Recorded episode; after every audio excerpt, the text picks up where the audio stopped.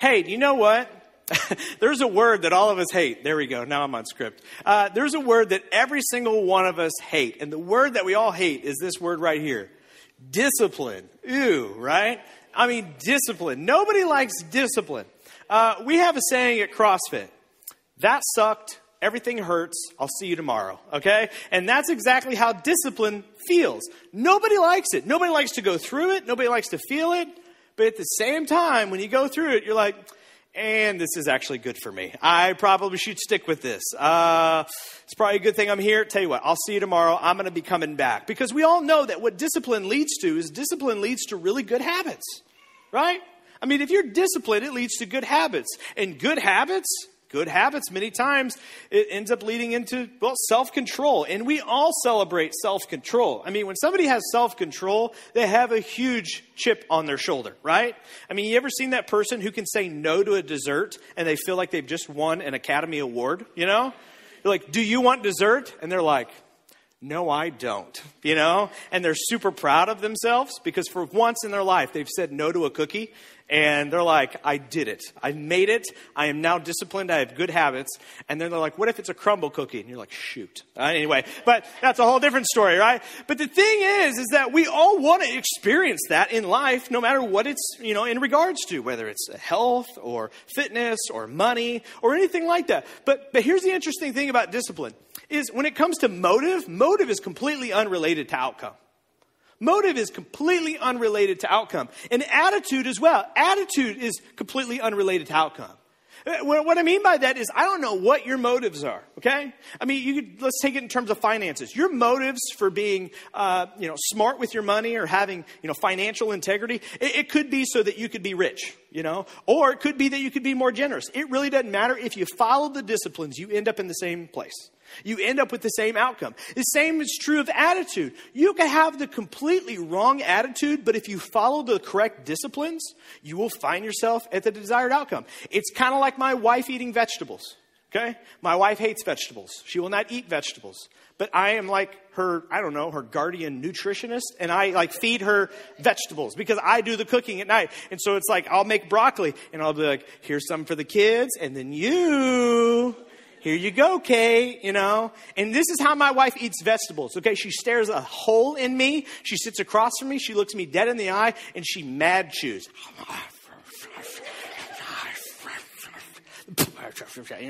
And I'm like, calm down. I'm trying to, you know, keep you alive, all right? But that's, but it doesn't matter, right? Which, by the way, I told that story Wednesday night in Wright City, and everyone started to text my wife ways to eat vegetables. And uh, she was so confused. She's like, why is the entire church texting? Why is Bo telling me that I just need to put butter on my vegetables? All right.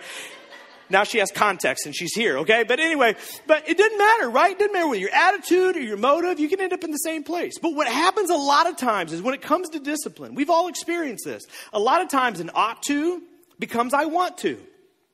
A lot of times what I endure becomes I actually enjoy it. Again, I see this all the time at CrossFit. People will come in and they're like, look, I'm here because I have to be. I'm here because my doctor says I need to lose a couple pounds. I need to get healthier. I need to whatever. I want to look better. And they don't want to be there, but they know they need to be there. And sometimes they even come in, they're like, I don't even want to know what the workout is. Just tell me what to do. Just put me through it. I'll endure it and I'll show up again tomorrow. But after, uh, what happens after a while is what we endure, many times they begin to enjoy. Many times they start to look ahead. They start to get excited. And even when they're not able to do it, they actually kind of miss it. That happens all the time. Many times what begins as a sheer discipline becomes a habit. But what becomes a habit becomes life changing. And many times, not even just life changing, but life preserving. And we all, because we all, what we start to learn is that when it comes to discipline, discipline facilitates progress. And discipline also facilitates prosperity. But here's the rub, here's the tricky thing. Discipline, though, it also facilitates delayed gratification. And if you don't know what delayed gratification is, it's doing what we ought to do now so we can do what we really want to do later. And there's the rub. But we'll talk about that here in just a minute. If you're just joining us, we are in the middle of a series called Faith. And what we've been talking about is there are two things that made Jesus' jaw drop. When you look through the New Testament scriptures and look at places where it says Jesus was amazed, he was amazed at two things people of great faith and the exact opposite people's lack of faith. That's what made Jesus' jaw drop. And it shouldn't surprise us because his initial invitation was this follow me, follow me. He invited his apostles to follow before they believed in anything. The invitation was not believe in me, it was follow me.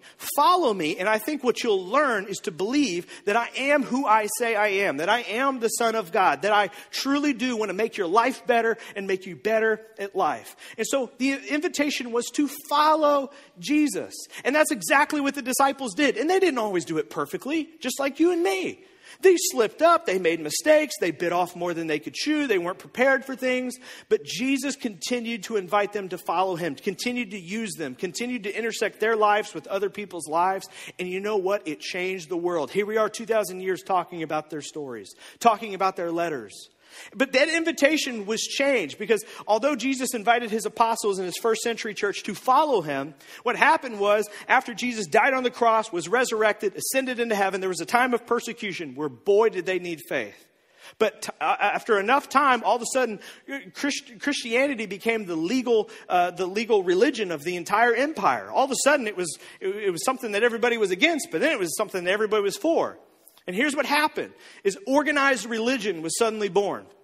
When it comes to organized religion, well, we want to grow big, sexy churches with big, sexy buildings, and it's a little hard to do that on following Jesus and actually living out your faith. And so, what did they uh, water it down to? They watered it back down to just believe. Hey, just believe. Just believe in Jesus. You know, and you might, this might be your experience. You're growing up in church and you're like, all right, so what's the deal with this whole Christianity thing? Well, all you need to do is accept Jesus into your heart. You know, just believe in Him. You know, maybe even came down to an altar like this and you prayed some kind of prayer, you did some kind of thing with your hands or something like that. And they're like, well, that's it. You're good to go. As long as you believe that Jesus died for your sins, rose again, and, and, and all that stuff, you're going to heaven. You've punched your ticket. You don't need to do anything else but show up, please, at Easter and Christmas because we count that attendance and we triple it. So please show up during those times, right? But here's the thing it was never meant to be a believe in me type of thing because we all know this. Belief is not a difference maker. You can believe the right things and it's not a difference maker. You have to follow, you have to do, you have to put it into practice in your life. And so here's what we've discovered in this series God is most honored by our living, active, death defying, in spite of faith. That is what God desired for his first century church, and it's what he desires us to be today. So, we've been talking about what fuels or facilitates the development of enduring faith. What is it that grows up and blows up your faith? Whether you grew up with faith and you've walked away from it, and you haven't been to church in a very long time, or whether you're a baby Christian, you're just coming into this thing and you're trying to get handlebars on this thing, you're trying to understand it, or, or maybe it's just a thing where you, you've been a Christian for so long, but it just, man, you were consider yourself on fire for God at one point, but now it just feels like that's dwindled down to a pilot light. How do you grow up and blow up your faith? And we've been talking about five dynamics that grow up and blow up our faith. And the first one we talked about was this practical teaching. I think that this story that I just read is just spot on for this entire series. Because here's somebody who's like, I started coming to church, somebody opened up the scriptures, and they explained it to me in such a way, they made it practical, and they gave me handlebars to this thing. So much so that when I saw an opportunity, I knew what I was supposed to do, not believe. I knew what I needed to do. My faith needed to be in action. And what we talked about is when our faith is in action, that's when, that's when we experience God's faithfulness on the other side. And that's when God feels real. That's when our faith and our confidence in God grows, when we actually put it into practi- practical application in our life. And then we talked about this personal ministry. Personal ministry, when you feel the nudge from God, when you feel the calling from God. And again, here's what so many of you are dealing with right now is that you feel like God is telling you to adopt this kid. You feel like God is telling you that you need to do this. You feel like God is telling you you need to quit your job and you need to do this. You feel like God, He's, he's showing you this thing that's going on in the world and you feel like you need to go do something about it. And you don't know, you don't think you have what it takes, but what did we talk about? In the story of the feeding of the 5,000, found a kid's lunchbox, and the disciples were like, Well, this is what we got, Lord. And Jesus is like, Bring me what you got.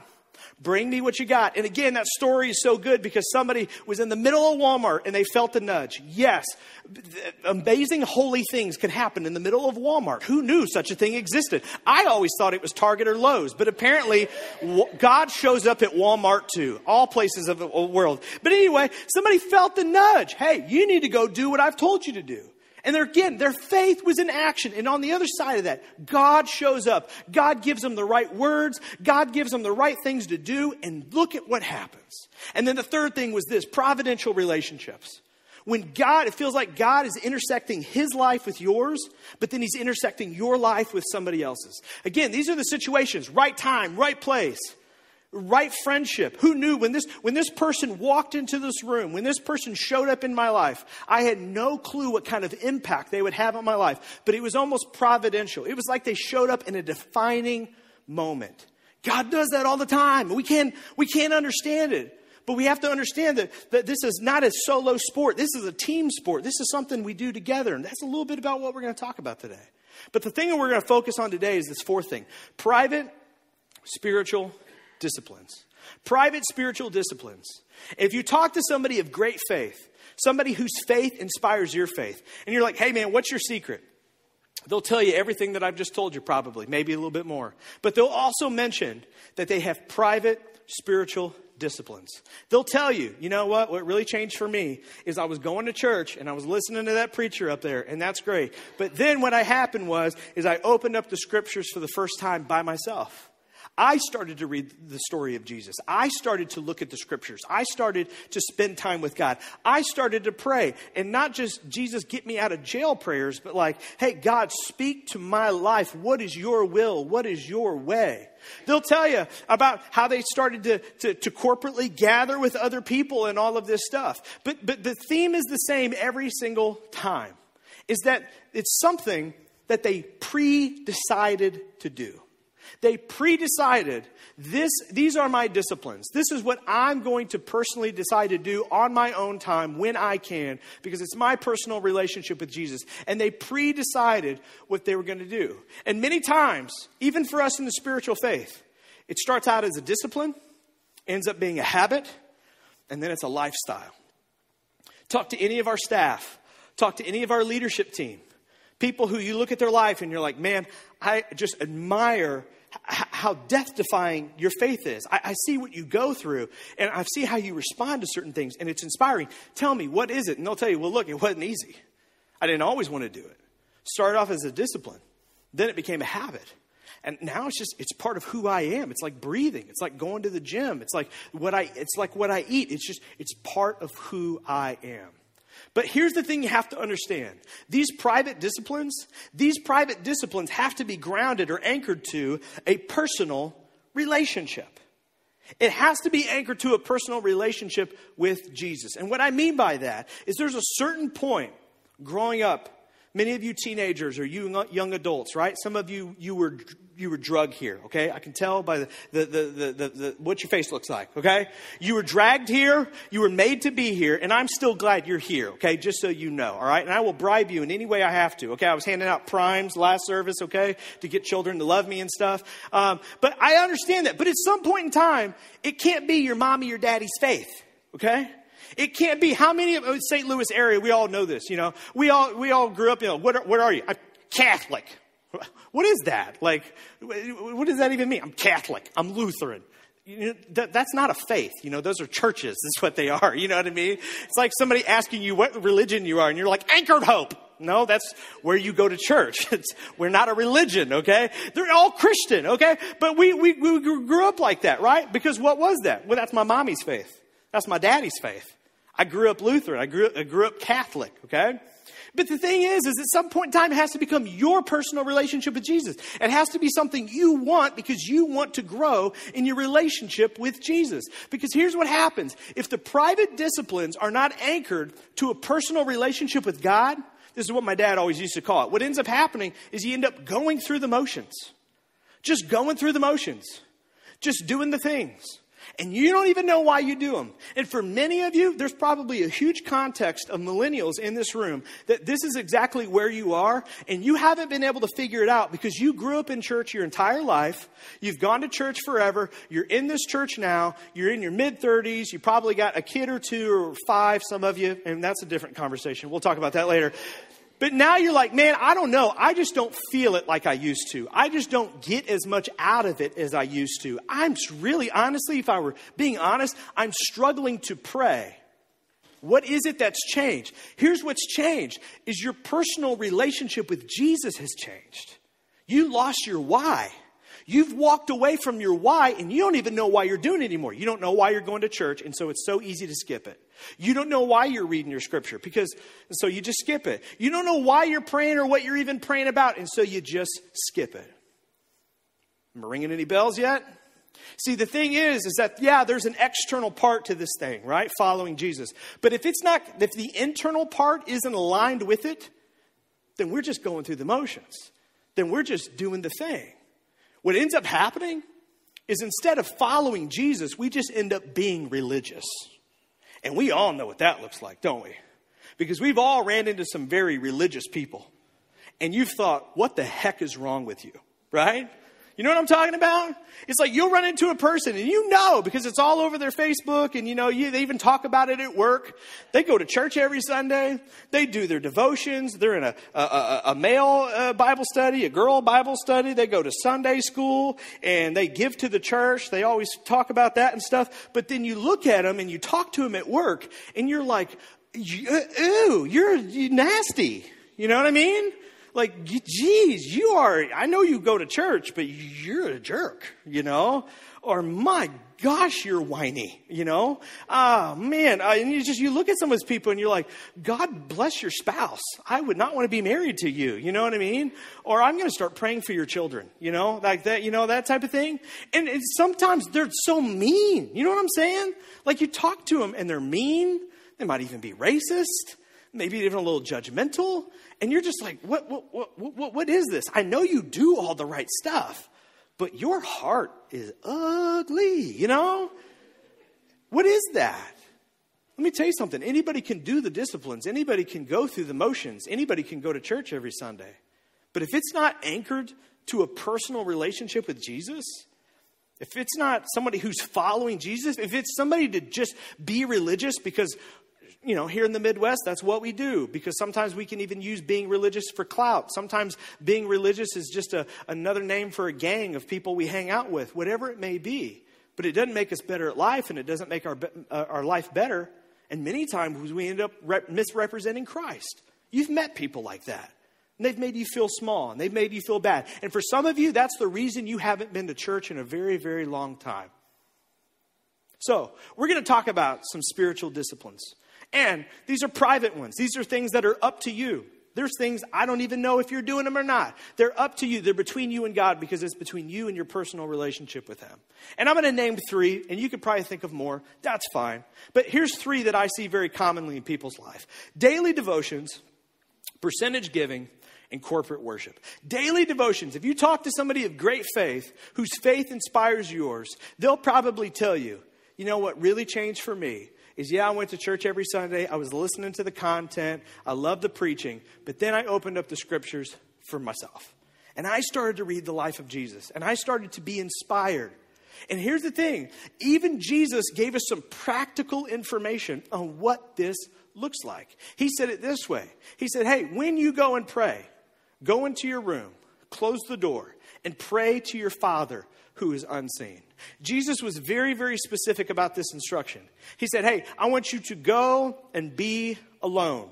Not with your pastor, not with a podcast, not with a small group, not with your spouse, not with your kids. I want you to, it to be you and God, you two alone. And he said, and I want you to go in a, a, private place. I don't want you to be seen. This is not a thing you do for clout. This is not a thing you brag about. This is not a thing that you take a social media post for every day and be like, look at what I did. I'm on day 34 straight. Okay. That's not that type of thing. This is something between you and God. It's something that you and God are supposed to do. And here's the thing many of us, we fight back on that immediately because we're like, oh, I would love to. I just don't have the time. But here's the thing Jesus himself. Jesus himself was a very busy guy, if you don't know. I mean, these, these years of ministry that we have recorded in, in the New Testament, I mean, it's about three and a half years of ministry. I mean, Jesus was on the clock. And yet, here's what it tells us it says, when news about Jesus spread all the more, the crowds of people, man, they, they came from everywhere to hear him, to be healed by his sickness. Luke investigated all this. He goes, man, there was a point in time where there was just people all over Jesus. Jesus couldn't go anywhere without there being people. But then Luke tells us something very specific in the next verse. He goes, But still, Jesus often withdrew to lonely places and prayed. Even Jesus needed to get alone with God, which boggles my mind. God in human form on earth needed to go spend alone time with his Father in heaven, who is also God. I don't know what that looked like, okay? But the fact is that Jesus did it. Jesus did it. He got alone time with, for, for, uh, to, to pray. And how did he do it? What was his trick? Again, very practical. He said, uh, uh this was uh, Peter telling it to Mark. He said, very early, early in the morning, while it was still dark, Jesus would get up. He would leave the house and went off into a solitary place, place where he prayed. Peter, Peter said himself, he goes, Man, I tell you what, we would wake up so many mornings, we'd be making coffee, and we couldn't find Jesus. Jesus was off in the wilderness talking to God, doing who knows what. We had to go find him. And, he, and, Peter even said, We would go find him, and this is what we would tell him. Simon, who's also known as Peter, and his companions would go look for him. And when they found him, they would tell Jesus, Dude, everyone is looking for you. They would tell Jesus, Hey, Jesus, uh, it's time to wrap this up we got a crowd of people waiting for us. We got things to do. And Jesus knew the timetable better than anybody, right? But yet, what did Jesus do? He'd say, Exactly. I know we have a lot to do. That's why I need to go spend alone time with my Father in heaven. Exactly. Uh, there's so much to do, which is why I need to rely on God. It's why I need to carve out time with God. And so for Jesus, Jesus gave his first minutes of, of his day to God in order to get ready for everything that he needed to do. That alone time, I, I don't think there's a right or wrong way to do it. People do it so many different ways. But the goal, the goal of our devotional time, our alone time with God, is to acknowledge God's greatness and surrender our will to God. See, the thing is, is that whenever we spend alone time with God, time in the scripture, time reading about the life and ministry of Jesus, time praying, do you know what happens over time? Is our conscience aligns with God's conscience. What matters to God begins to matter to us. I, you know, again, I just mentioned it a minute ago. I, I, I, cry so often on Sundays, okay? And I'm not an emotional person, but I do cry very, very often. But there's certain things that trigger me that get me crying. But, but here's the thing I, I literally had somebody from our church one time, they called me. They said, Are you okay? I said, What do you mean? They go, Well, I just noticed you cry an awful lot. And I don't know if it's like an issue with your father or what it is, you know what I mean? Just wondering if you need to talk to somebody. I'm like, no, no, no, it has nothing to do with that. Here's what it is, and I really do believe this. I, I, man, I grew up in the church. I have a good personal relationship with God. And here's the thing over time, I know the reason stories like that that I just told, they make me cry, is because I know that makes God so proud. If you cried in the middle of that, or shed a tear, or did a little, okay, that that is because you, you, you know that's cool. You're inspired by that. You're amazed by that. You know why? Because for a li- just for a microsecond, in that little bit of time, our hearts aligned with God, and you felt a little bit of what God feels. When God sees that stuff happen, when God in heaven looks down and he sees what's going on in the middle of Walmart, it puts a smile on his face. It gives him such joy, such pride to see one of his children walk into the church, regain their faith, choose to follow him, and God nudges them and goes, Go over there and say something. And then all of a sudden, a relationship is reconciled, just like that song. I've seen families reunited. I've seen prodigals returned. I mean, I heard that lyric over there, and I again, you know, because you're like, yes, it is. I, I've seen it. I've seen it with my own eyes. I've heard it. And for a moment there, we feel the heart of God, and our hearts are aligned with His. There's no other way to know what God's will for our life is unless we spend that time aligning our hearts. And then the second thing, the second thing is percentage giving. Which, again, if you're new here, if this is your first Sunday, you're probably already thinking in your head, oh, there it is, okay? Church talking about money, okay? We don't do this very often. And you noticed beforehand, okay, we never had a time in service where somebody came by with a KFC bucket and shook it in your face and was like, dollar, dollar bill, y'all, okay? Nobody did that or anything. We are not that kind of church by any means. But let's be honest. If you talk to somebody of great faith, if you talk to somebody whose faith inspired yours, I guarantee you what they will tell you is there came a point in time where I trusted God with every area of my life. And yes, that included my finances. And they, they, they align their life. We talk about this all the time. They align their life in this way. Their priorities were to give first, save second, and then live off the rest. Give, save, live. And we've talked about this many times, many, many times. The way most of us in our culture, the way we live is we live and then we save if we can, and then we give if we, if we have anything left over. But people of great faith, what they will tell you is they give, they save, and then they live. And here's the thing when it comes about money, whether you're talking about it with a financial advisor or a church or whatever it may be, the thing why this feels so personal to us and it gets us a little bit wound up is because the truth is, is it's not about money. The truth is, is that what it comes down to is priorities and responsibility. Because the thing is, is that when it comes to our priorities, you have to ask yourself a question.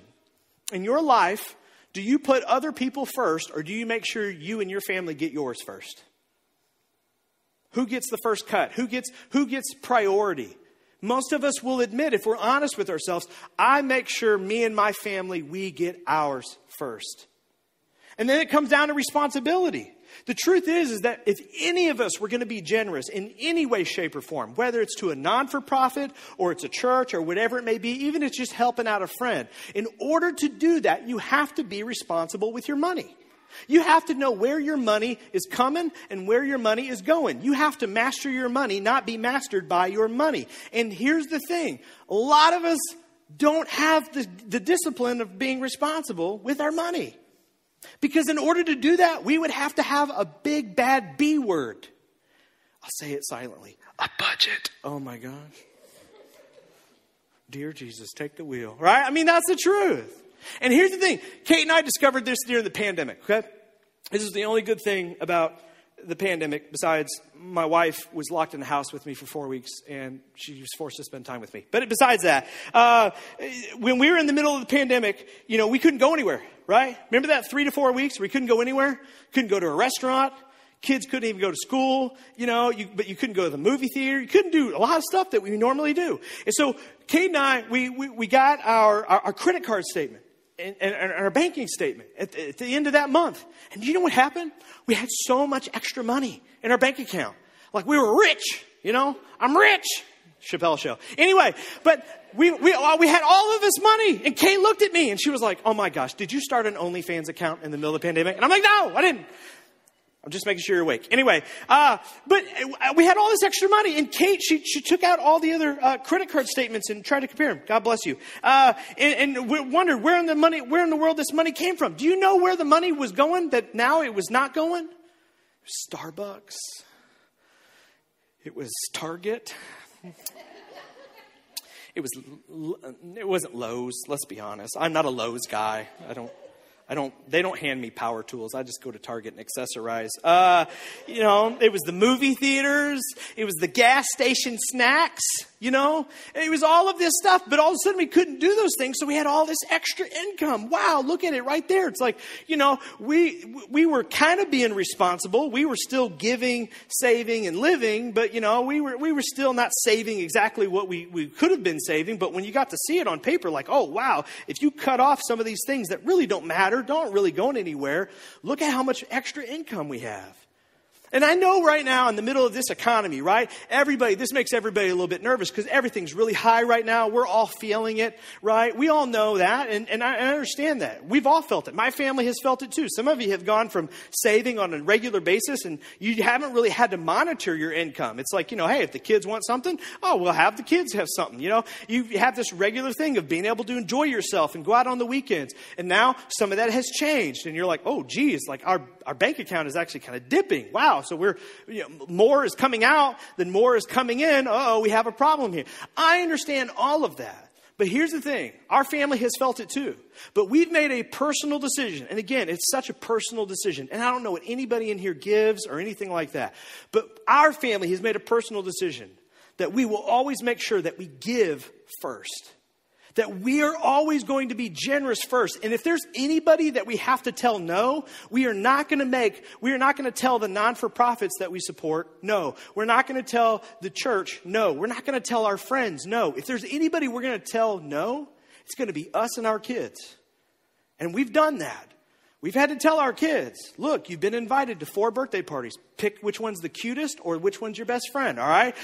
Because we get it. But we've, we've decided, we've made the personal decision to always say yes to others and to choose to say no to ourselves. And I know that's worrisome. I know that's scary. I know that's bothersome. But you know, when Jesus talked about this, he said this Hey, don't worry. Don't worry, saying, What shall we eat? What are we going to drink? What are we going to wear? And most of us, we don't even understand this. We've heard this verse 20 million times. We don't understand it. You know, we're eating just fine. Uh, we're drinking just fine. You all have great clothes on. You all look terrific today. So I, I wrote a little Mike Davis version of the Bible, okay? Don't, you know, tell God or anything. But like, maybe if Jesus was alive today, this is the way he would say it. He would say something like, hey, don't worry, saying, will my kids hate me if I tell them we can't go? Or what will I do without my $7 coffee every day? Or what if someone notices I'm wearing the same shirt that I wore before, right? Because honestly, these are the things we worry about most. Because let's be honest, a lot of us, we use our finances not just to get stuff, we're really looking to feel a certain way. Or we want our kids to feel a certain way. We don't want our kids to be without. We want our kids to feel loved. So when they ask for something, when they say they want something, of course we say yes because we want them to love us. We want them to know that we care about them. And this is the way that we feel like we have to do that. And honestly, we chase after certain things to feel a certain way, to, to, to feel not sad, to feel not alone, to feel better, to self regulate ourselves, to stimulate ourselves.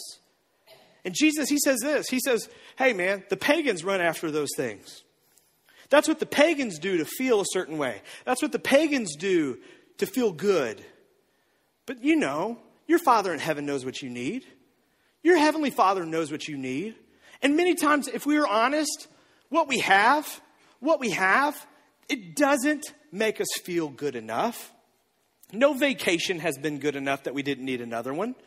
You know, no camping trip has been good enough that we didn't need another one. No, no, nothing. Nothing has ever made us feel good enough that we didn't need another one. And here's what giving exercises giving exercises our faith because it involves letting go of what we are most inclined to put our confidence in rather than God.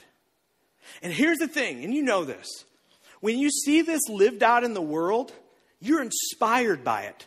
I don't know if you know this or not. Everybody knows who Keanu Reeves is, right? Right? Keanu Reeves, Matrix, John Wick, Bill and Ted. Kids, don't go watch any of these movies, okay? These are terrible movies, okay? I don't watch any of them, all right? But we all know who Keanu Reeves is. All right, anyway. And so, Keanu Reeves, if you don't know this, everyone on the internet loves Keanu Reeves. If you get on Twitter, there's just all this stuff about Keanu Reeves because everyone loves Keanu Reeves because Keanu Reeves is just like this most down to earth, generous guy. He lives in New York. He still takes either his bike or the subway. It's just amazing, you know? And he wears like the same thing every single day. It's like a black t shirt, black coat. He looks like John Wick just walking around town, except for like 10% more homeless, you know? And then there's all these stories that have come out of like on movie sets and stuff. Like in Matrix, he took a pay cut so he could pay the stunt crew more. Uh, in John Wick, he bought, he bought the, the film crew all of these, uh, all of these gifts and stuff and took it out of his own personal paycheck. So people are like, dude, Keanu Reeves is the best. He's so modest. He's so down to earth. He's so humble. He takes care of people. He uses his money to put other people first. And you look at that and you're like, that's cool. Keanu Reeves is the best. And he's not even a Christian, right? Let me ask you something. Why is it cool for Keanu Reeves to do that, but not you? And I know your answer. Well, if I made as much as Keanu Reeves did, no, no, no, no, no, no, no, no, no, no, no, no, no, no. You can't do that. You can't say that Keanu Reeves should do that, but you shouldn't. That's called being a hypocrite. Right?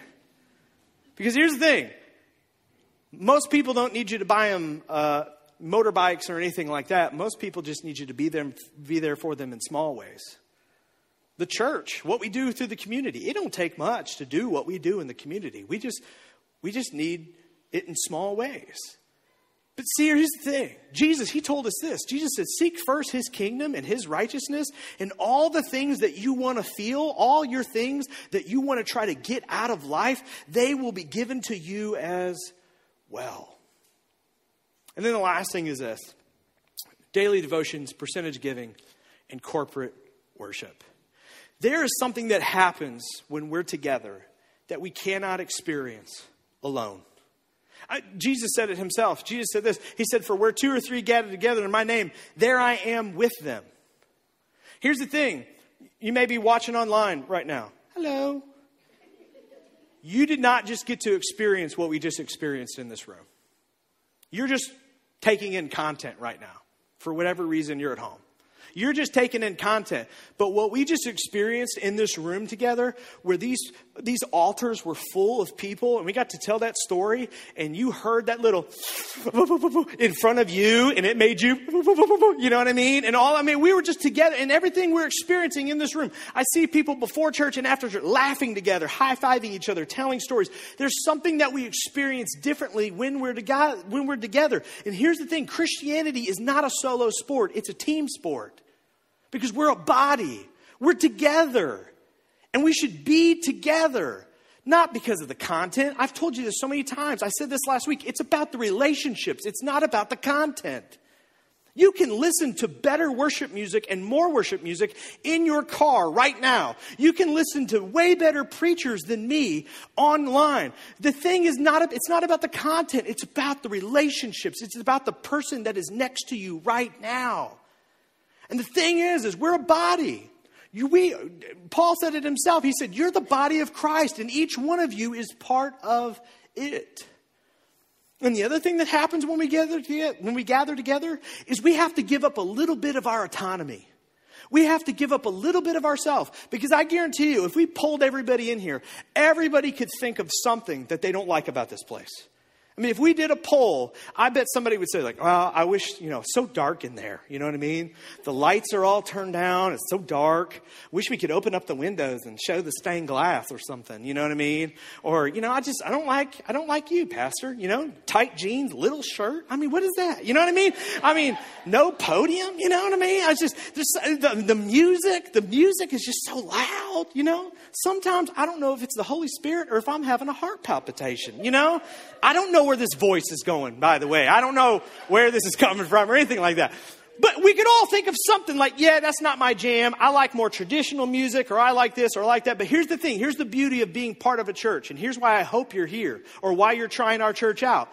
Is because you're, you're looking for a body to belong to, a body to serve along with. And here's the thing when we walk in this room, all of us have to give up a little bit of our preferences, a little bit of our autonomy for the people, other people in the room.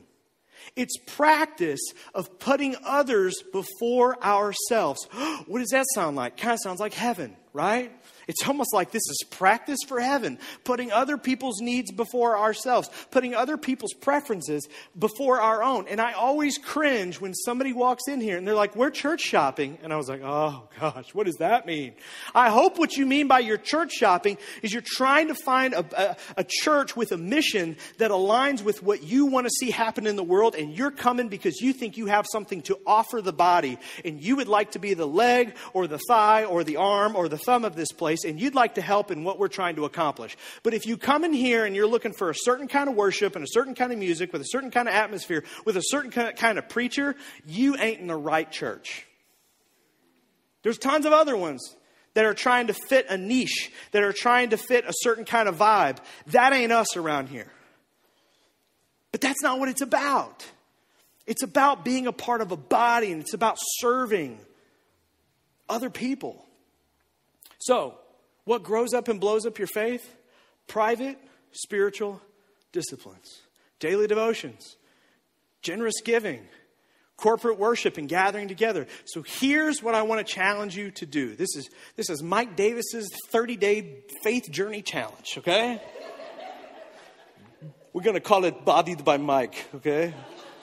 Bodied by Mike's fifth. Anyway. I didn't do that first service. It didn't work. Anyway, 30 day challenge to give, to give God the first minutes of your day. To give God the first minutes of your day. And man, I've debated with people about this because somebody always say, I'm not an early riser or whatever else. I'm telling you, dude, I can say this, and I'm guilty of it too. If I don't give God the first minutes of my day, He probably ain't getting any minutes. That's the truth. All right? We got to give God the first minute, minutes of our day, the first dollars of your income. And again, this is not a campaign for anything with the church. If you don't think that the church's mission of inspiring people to following Jesus by engaging them in the life and the mission of the church is worthy of, of, of your generosity, then by all means, I will name you five non for profits that I could throw a rock at over there and over there and over there that you could give to as well. Don't use that as an excuse. You should practice generosity on a regular basis, and it should be based on a percentage, not a tip formation. Okay? And then the other thing is this the first day of your week, to be here. To be here. And again, I know sometimes you don't feel like being here, okay? But again, it's not about you. Okay? I know sometimes you don't feel like it.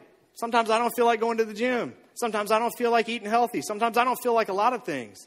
But here's the thing this is practice for what heaven's going to be like.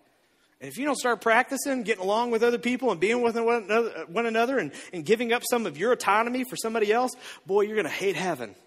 Because that's all heaven is. so that's my challenge to you. And here's the thing Bodied by Mike has a 30 day uh, guarantee, okay? If you, I tell you what, if you do this, if you give God the first minutes of your day, the first dollars of your income, and the first day of your week, and you say, that did not make my life better and make me better at life, I will give your money back, guaranteed. I don't think I can actually do that. the leadership, the leadership team is going to have a talk with me. But I'm saying it right here on YouTube. 30 day money back guarantee or anyway. But seriously, try this. Do this. And here's what I think you'll find. I think you will find that it will make your life better and make you better at life. And you know what might happen? It might start out as an, as an ought to, but I think an ought to will quickly turn into an I want to. Let me pray for you. Father God, I pray for everybody in this room. God, would we take this seriously and put this into practice in our life? Would we be anchored to our personal relationship with you? Would we give you the first minutes of our day, the first dollars of our income? Would we give you the first day of our week? As we're here today together, gathered, praying together, crying together, laughing together. God, would you help me to make it make it a habit of being here because I'm part of something. I'm part of a body. I'm not a butt in a seat. I'm not just an attender. I'm part of something. And you have a plan and a purpose for my life. So, God, I give you my life. I give you every area of my life. I give you my time. I give you my money. I give you, I give you my priorities. Help me to be responsible with it. Help me to be disciplined with it. In your name we pray. Amen. The band's going to lead us in two songs.